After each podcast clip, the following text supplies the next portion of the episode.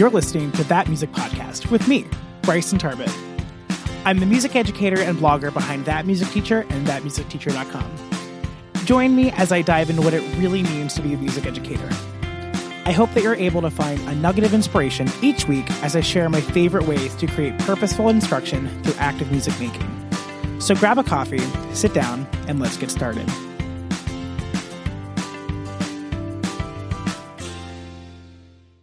This episode is brought to you by my free editable music teaching portfolio. Whether you're looking for your first job or you're just trying to find something new, this free template will help you stand out from the rest of the applicants. To grab your easy to use template, head over to thatmusicteacher.com slash portfolio. Hello everyone and welcome back to this week's episode of That Music Podcast. This week we're going to be talking about regrouping and resetting after a particularly difficult class. Okay, let's be honest. One of the amazing things about being a music teacher is that we get to see so many students in a single school day. By doing this, we're able to make a difference in the lives of literally hundreds of kids in a single day, which, if you ask me, is an absolutely amazing part of our job, and it's honestly one of my favorites. But unfortunately, we also need to be aware of letting one class's behavior affect us as teachers after they've left our classroom it can be really easy to let one class put you into a funk for the rest of the day and for you to carry that stress with you into the next class when they come in for their lesson. I've 100% done this, and it can be really hard to give each class the best of ourselves when we just got done with a particularly rough class before they entered the room. However, I hope that we can all agree that for the sake of our students, as well for our own sanity, we need to make a conscious effort to start fresh at the beginning of each class and not carry the stresses from earlier in the day and let them to change the way that we make music with our students. This definitely isn't easy, and it's one of the harder parts about transitioning between different classes. I'll be the first one to say that sometimes I'm not able to reset. I've definitely been guilty of carrying over some stress from the previous class and it rarely goes well when you take that kind of negative energy into the class when a student comes in. So, today I wanted to talk about a few of the ways that I like to regroup between classes to make sure that I'm always in a good headspace for my students. I want to preface this by saying I have about a minute between my classes at my fifth and sixth grade school, and I don't have any time scheduled in between classes at my elementary school. So if your schedule is like mine and you don't have like a passing period or anything like that, it can be really hard to reset because you're feeling like you're constantly, you know, running around like a chicken with your head cut off and trying to set up between kindergarten and fourth grade and switching those two classes um, in an instant. But some of the, a lot of these things, they don't really take a lot of time. But I think it's important to take just a moment, even if it's five seconds, and to reset, take some time so that you're able to be successful when your kid's coming for their next class. The first thing, and honestly, this is the most important one, and this is the one that I find brings me the most joy when I'm kind of trying to refocus after a rough lesson. The first thing I like to do is to write down a positive moment from the class. It doesn't matter if it was the roughest class you've ever had in your entire career. Chances are there was at least one moment where at least one student was making a choice that made you remember why you were teaching. Even in the roughest of classes, there's likely going to be at least a couple of moments that are positive. Maybe it's one of your quiet students that are finally trying to sing. Or maybe it's a student that has experienced a lot of trauma that usually needs to take a lot of breaks and usually doesn't join the class, was able to make it through the entire class without having to take a break. Even in the worst moments, there are likely gems of magic that are happening too. Not only is this a great exercise after a particularly rough class, but it's also an incredibly healthy way to view the class as it's happening. I found that it's a lot easier to make it through one of these difficult classes when you're looking for the positive moments rather than getting stuck in the negative. For instance, I was having a really bad day a while back. Uh, it was just one of those days where nothing really seemed to go right, and I was just kind of in a funk all day. I had my kindergarten class, and, you know, as kindergartners, things happen. And one of my kindergartners, who usually is one of those that kind of is a little bit defensive and can kind of set things off for the rest of the class, accidentally ran into another student. I was I saw it happen. I'm like, oh no, this is the end of kindergarten class today. We're gonna have to reset and just call today as a loss. But instead, the student helped the other person up and wanted to make sure that they were okay and actually apologized and was not defensive at all. And it really kind of made my heart full.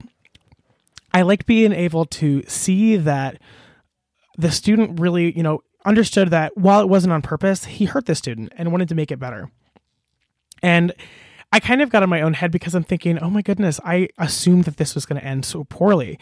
You know, I assumed that this was going to add on to the craziness of today. And I was surprised by just how well the student handled it. And it, it really made my heart full. And it's those kind of moments that I like to focus on. Obviously, during the great classes, those are the moments that I try to remember.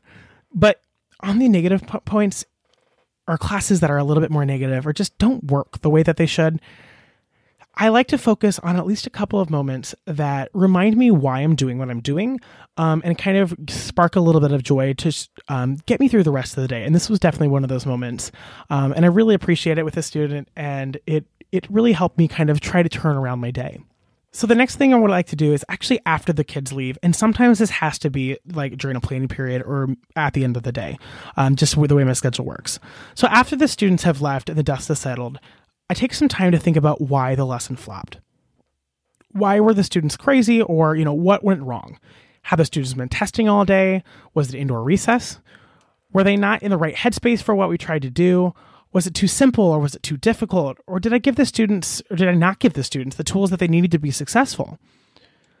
I like to take some time to think about whether or not anything was wrong with the lesson itself, or maybe it was just a problem in timing or delivery.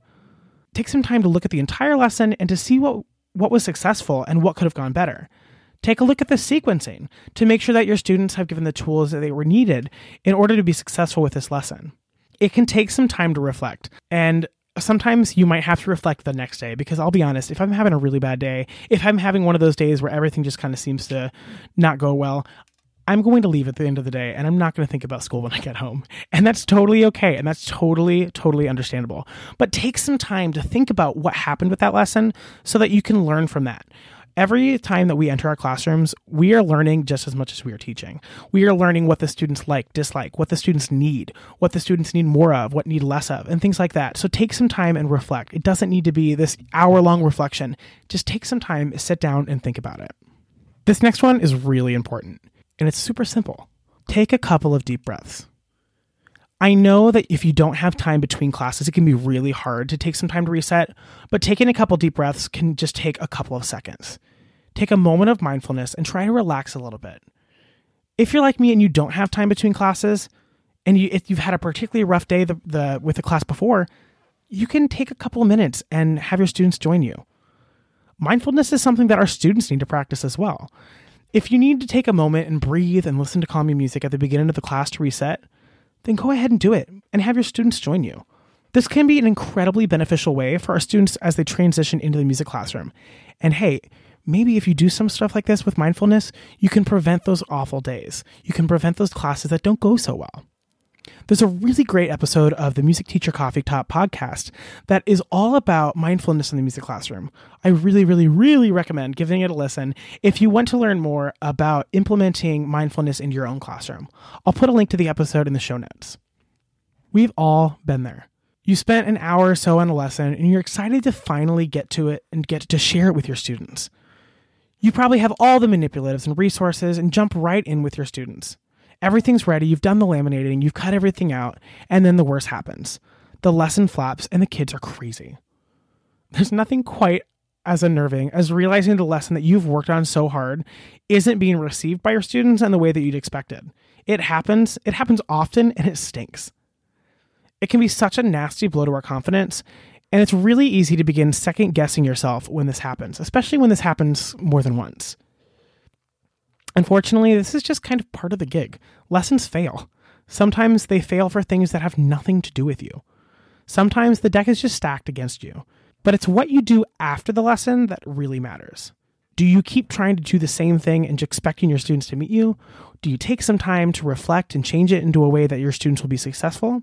Take some time to remember why you teach and work as hard as you can to leave one class's behavior in that class and to not let it bleed into the next because there's one of those like self fulfilling prophecies there where if you think a lesson's going to go poorly, it will. So if you're already in that negative headspace and a new group of kids walk in, they're going to feel that energy and they're they're just by osmosis or whatever, they're not going to be as successful because they have you they feel that negative energy for you and that self-fulfilling prophecy makes the class not go as well as it totally should. Take these moments in stride, realize that it having a bad day says nothing about you as a teacher. You are still an amazing teacher, even if you have a week full of bad days. But don't let those days get you down. Take do whatever you can to just focus in, take some time to reflect, and move on so that you're able to be successful with your next class as they walk in. Thank you for listening to this week's episode of That Music Podcast. If you enjoyed the episode, please leave a review on iTunes as this really helps new music teachers find the podcast. You can find the show notes and more at thatmusicteacher.com, and you can join the free General Music Mastermind Facebook group at thatmusicteacher.com slash mastermind. I hope that you have an amazing week making music with your kids.